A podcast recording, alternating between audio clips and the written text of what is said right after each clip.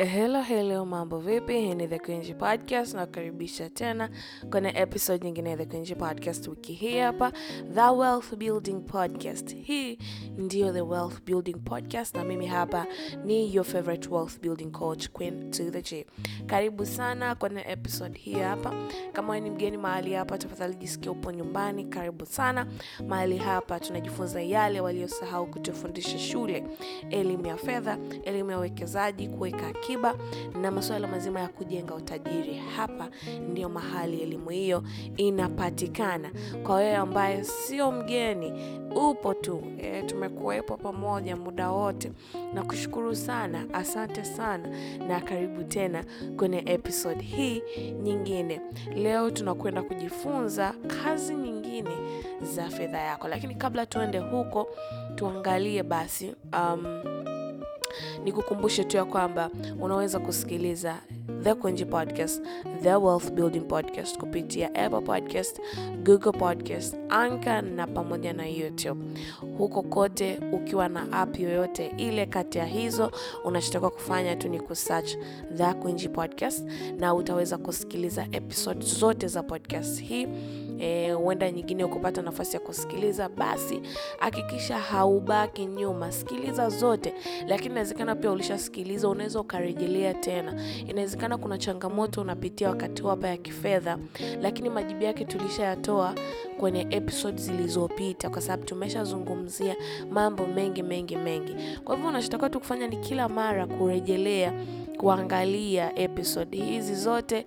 Kuna majibu ya maswali yako utayapata huku kwenye uh, episode hizi. Majibu yote mengi yanapatikana, lakini pia um, endapo sasa unakosa majibu au bado unahitaji sasa eh, private ama one on one consultation, pia tunatoa hizo huduma. Binafsi natoa huduma za one on one consultation eh, wakati wowote ule unaweza tu ukabook session yako kwa ada kidogo, ukachangia and then ukaja tukajadili uh, privately kuhusiana na changamoto zako, kwa sababu changamoto za kifedha hazifanani, na wakati mwingine you need someone to talk to.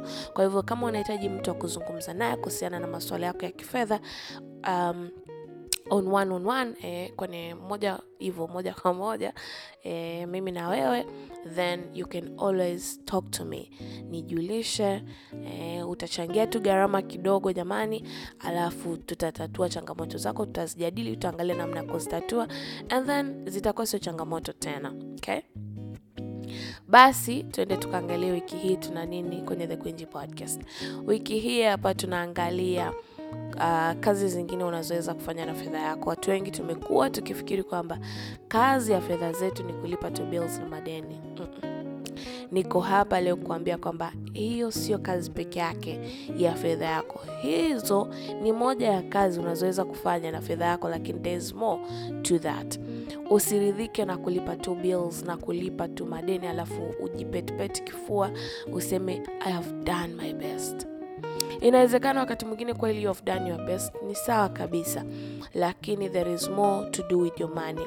Haiwezekani ufanye kazi kwa bidii upate pesa kwa ugumu au wepesi unaopata, alafu uishie tu kulipa madeni, uishie tu kulipa um, bill zako mpaka mwisho wa maisha yako. Hapana jamani, haifai, haifai, haifai. Wengine huenda tayari tunafahamu nini cha kufanya na fedha zetu, tunafahamu kwa sababu tumeangalia tayari. Wengine labda hatufahamu e, na tumeridhika tuna hali tulizokuwa nazo.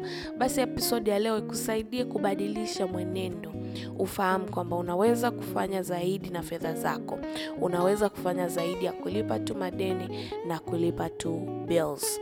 Na ieleweke kwamba kama ndicho unachokifanya, sio kwamba unafanya kitu kibaya, lakini you need to do more for the sake of kesho yako, ili usio unaishi kwenye hiyo mzunguko wa kulipa tu madeni na bills.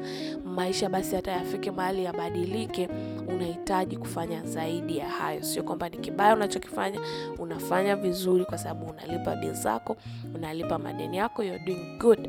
Endelea kufanya hivyo, lakini fanya na haya mengine ninayokuambia leo kwa ajili ya kesho nzuri na bora kifedha. Okay? Vitu vingine unavyoweza kufanya na fedha yako ni pamoja na kuweka akiba ni muhimu. Yaani mi sijui wanakuambia nini, lakini it's important. Ni muhimu kwa sababu wote tuna malengo ya kifedha tuliokuwa nayo. So imagine kama una malengo ya kifedha alafu uweke akiba kwa ajili ya hayo malengo. Just imagine.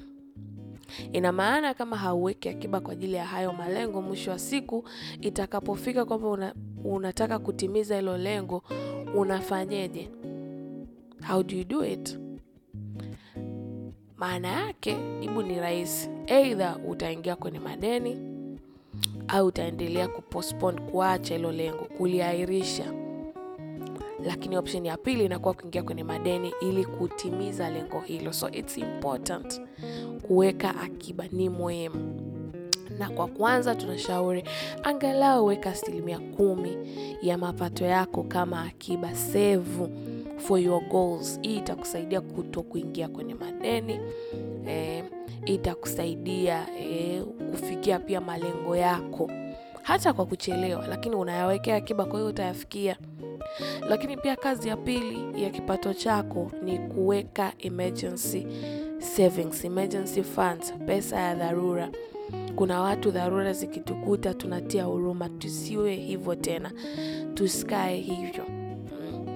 Tenga fedha ya dharura, kuwa na fedha ya dharura muda wote, muda wote kwenye mapato yako hayo unayoyapata, tenga kiasi kadhaa, asilimia tano. Anza hata na asilimia tano ya mapato yako, weka weka weka weka, useme hii ni kwa ajili ya dharura, ili dharura zikikupata, again usijikuta unaingia kwenye madeni eh, au unakuwa unapitia kipindi kigumu. Hapana. Na sisemi kwamba kufanya haya yote ni rahisi. Nachosema tu ni kwamba ni muhimu kuzingatia na kufanya haya yote, na kwamba hizi pia ni vitu ambavyo unapaswa kufanya na fedha yako. Lakini pia kitu kingine unachopaswa kufanya na fedha yako ni kuwekeza, kuinvest hata kidogo kidogo. Na siku hizi nikwambie tu ya kwamba unaweza kuwekeza kidogo kidogo. Huwezi kuamini, lakini kitu kinawezekana ile kujua ya kwamba labda uwekezaji ni kwa ajili ya watu matajiri, ni kwa ajili ya watu wenye hela nyingi, hiyo ni notion ya zamani. Kwa sasa hivi unaweza kuanza kuwekeza hata elfu kumi kwa mwezi, elfu kumi kila siku, inawezekana kabisa kabisa. Tunalo darasa la Wekeza Maisha, nalo ni la mtu mmoja mmoja. E, unaweza pia ukaanza kuliwekea fedha pembeni, ili uje ujifunze namna ya kuanza kuwekeza fedha yako kidogo kidogo, kwa sababu pia kitu kingine muhimu cha kufanya na fedha yako ili uweze kuwa na kesho nzuri kifedha ni kuanza kuiwekeza mapema mapema, tena kidogo kidogo, okay? Na kitu kingine pia unachoweza kufanya na fedha yako ni kuienjoy fedha yako. Una sababu ya kufanya kazi kwa mateso, kwa ugumu, ukapata pesa alafu ukashindwa kuienjoy. Kwa hiyo mzunguko ni huu Pata pesa yako, save kwa ajili ya malengo yako, kwa ajili ya emergency, invest kwa ajili ya kesho yako, ili pesa ifike mahali kufanyiwe kazi, lakini pia enjoy. Hatukunyimi kuenjoy jamani. Hii safari sio lazima uteseke, hatumtumi mtu akateseke, isipokuwa baada ya kulipa bills, baada ya kusave, baada ya ku uh, kuinvest, then you can enjoy kabisa. Unaweza kuupa moyo pole, mwili pole, unaruhusiwa kabisa kabisa. Na mzunguko huo uko hivyo, you repeat, unafanya hivyo ukiendelea kurepeat, kurudia tu mzunguko huo, kurudia kurudia kurudia. That way utakuwa unafanya kazi kwa raha, kwa sababu unaweza kulipa bills, unaweza kuweka akiba hata kama ni kidogo, una fedha ya dharura, una invest, na haya yote yanawezekana kwa kuwa na budget. Tulikuwa na darasa la budgeting, bado lipo. Kama haufanyi budget, haujui umuhimu, haujui wapi pa kuanzia kufanya budget, nalo ili ni darasa ambalo ni muhimu kulihudhuria. Lakini pia nafikiri tunayo episode ipo, unaweza kuitafuta ya umuhimu wa kufanya budget, aina za budget, ukachagua aina ya budget ambayo unaweza kuitumia ukisikiliza episode hiyo. So safari ya kujenga utajiri sio safari kwamba in the process uteseke. Hauna haja ya kuteseka, hauna haja pia ya kwenda pesa ya watu wengine, ukaona watu wengine wanavyoenda kwa mwendo na wewe uende hivyo hivyo. Unaweza tu ukaenda taratibu na ukafanya vila, kila kitu kwa wakati wako, kwa pesa yako na ukafanikiwa kabisa kabisa. Inawezekana. Narudia kusema kama ambavyo huwa nasema siku zote ya kwamba kujenga utajiri inawezekana na ni lazima. Hatujatoka kwenye familia za kitajiri, lakini familia za kitajiri zitatoka kwetu tukizingatia haya na tukifanya haya step by step. Basi ni hayo tu kwenye The Kenji Podcast wiki hii hapa. Tukutane tena wiki ijayo, na kusisitiza share episode hii hapa na ndugu jamaa na marafiki, na mpaka wakati mwingine, kwa heri kwa sasa.